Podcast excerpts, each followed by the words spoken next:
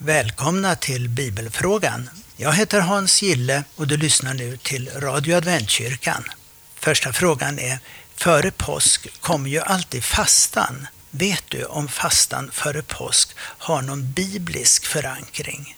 Ja, för det första, fasta som sådan har många bibliska exempel, både i Gamla testamentet och Nya. De flesta gångerna som fastan nämns så är det med särskilda orsaker som bakgrund. I Israel fastade man inte på en sabbat till exempel. Nej, den var undantagen.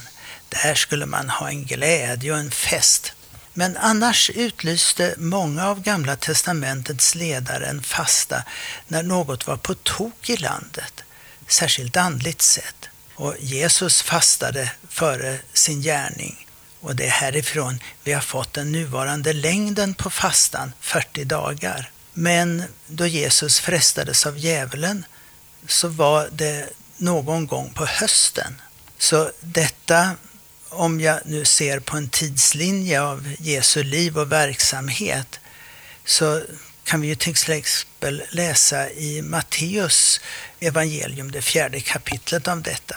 Sen har vi i apostelgärningarna 27:9 där Paulus är på resa till Rom och som fånge, och resan de gjorde var på hösten och den drog ut på tiden. Och då står det så här, då hade lång tid förflutit. Fastedagen var redan förbi och det började bli riskfyllt att resa.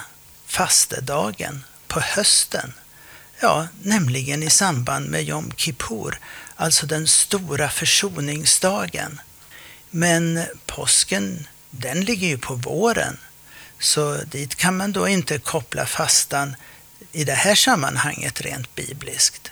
Påsken var en stor högtid i Israel, för dit räknade man nationens födelse då man gick ut från Egypten, och därför också det är en riktig fest- och tacksägelsedag.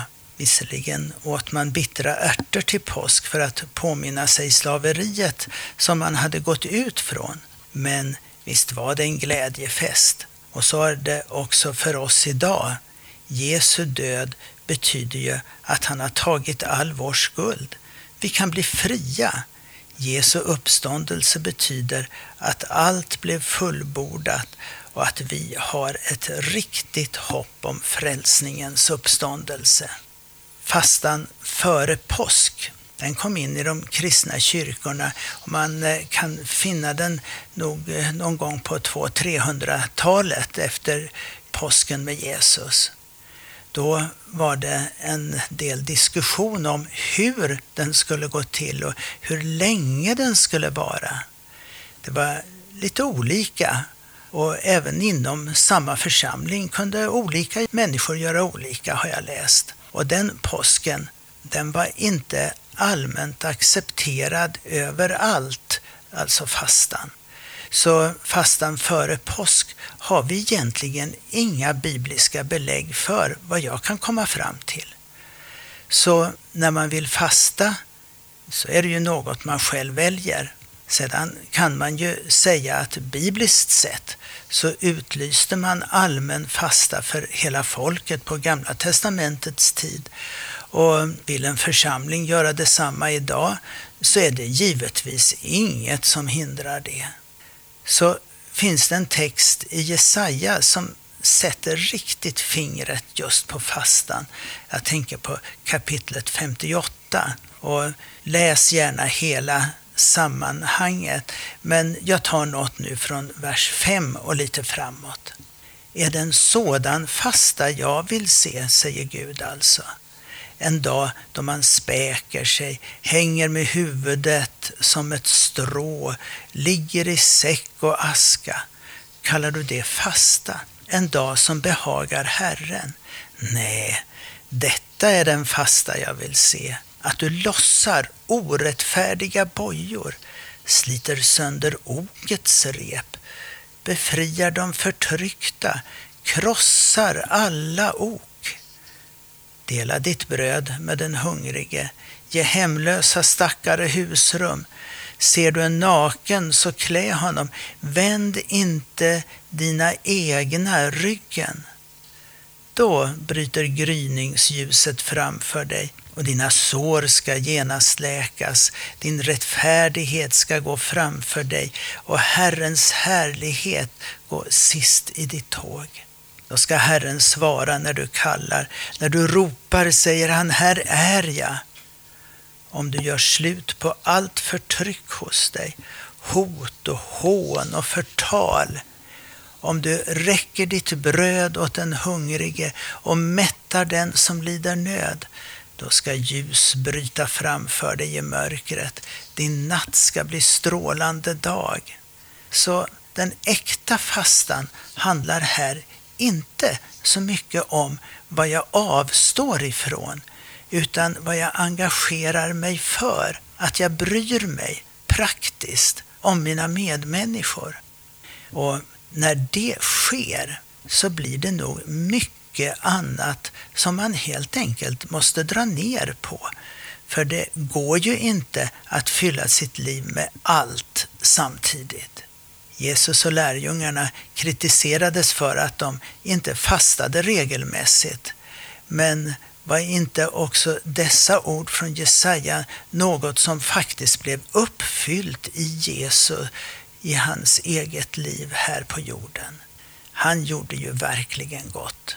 Samtidigt uppmuntrar även Jesus till fasta, en andlig fasta för särskilda tillfällen. Och han såg att det skulle komma en tid då fastan kunde vara befogad.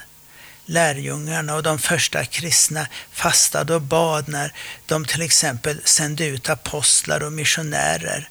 Så visst finns det något positivt med fastan.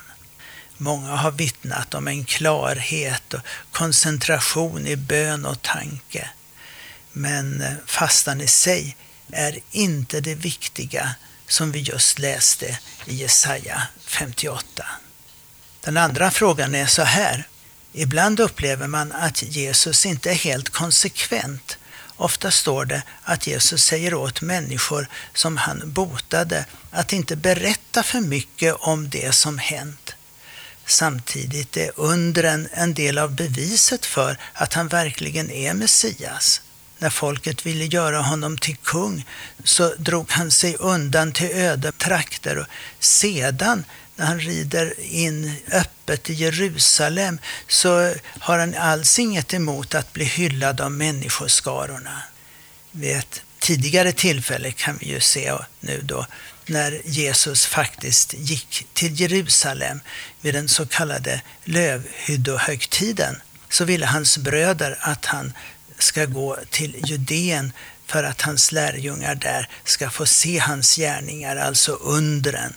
Men Jesus vill inte gå med dem. Men sedan går han själv in till Jerusalem i hemlighet. Men väl framme vid templet så undervisar han där. Du kan läsa om det här i Johannes evangeliet kapitel 7. Här har vi också något viktigt som förklarar, tror jag, en hel del. I Johannes evangelium och vers 6 läser vi att han säger till sina bröder: min tid är ännu inte inne, men för er är det alltid rätt tid. Er kan världen inte hata, men mig hatar den därför att jag vittnar om att dess gärningar är onda. Går ni upp till högtiden? Jag gör det inte den här gången. Min tid är ännu inte inne. Och han stannade själv kvar i Galileen. 2 gånger sa han att hans tid ännu inte är inne. Med andra ord, Jesus visste att han en dag skulle gå upp till Jerusalem för att lida och dö för våra synder. Men den tiden var ännu inte där. Och därför drog han sig undan, för det kommer fram att man sökte efter honom och att man redan då faktiskt ville röja honom ur vägen. Jesus hade konsekvent undvikit alla tidigare försök från folket att hylla honom som kung. I kapitlet före i Johannes 6 och i vers 5 så står det: men Jesus, som förstod att de tänkte tvinga honom med sig för att göra honom till kung, drog sig undan till berget igen i ensamhet. Men nu då till den sista påsken så gjorde han det motsatta. Nu uppmuntrade han folk att hylla honom. Tidigare skulle en hyllning ha hindrat hans möjligheter att hjälpa och undervisa. Nu visste han att hans tid snart var ute och då ville han om möjligt hjälpa folket att förstå vem han egentligen var. Ty detta, sa han, är min faders vilja, att alla som ser sonen och tror på honom ska ha evigt liv. Johannes 6:40. Genom att han gjorde detta ville han tydligt visa att han verkligen var deras efterlängtade Messias.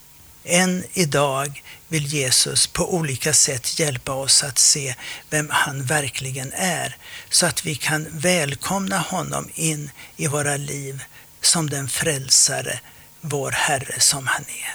En annan tid som Jesus såg framför sig när han red in i Jerusalem den där sista påsken var det som skulle hända med staden och folket. Det var inte så många år framåt i tiden så skulle ännu ett uppror mot det romerska förtrycket komma. Det är år 66 efter Kristus. Och det ledde till ännu en belägring av staden, och kejsar Vespasianus son Titus intog staden år 70 efter Kristus. Då också templet plundrades och brändes ner. Det rörde Jesus så starkt att han grät mitt i all den hyllning han då fick motta. Hur reagerar vi inför synden och ondskan i världen? Har vi det hjärta som inte bara ser och konstaterar hur det är, utan som också kämpar för människorna och har en verklig önskan om att de ska få uppleva frälsning och befrielse i Jesus? Han, Jesus, lämnade himlen för att ge dem livet, och de vände ryggen åt Guds erbjudande.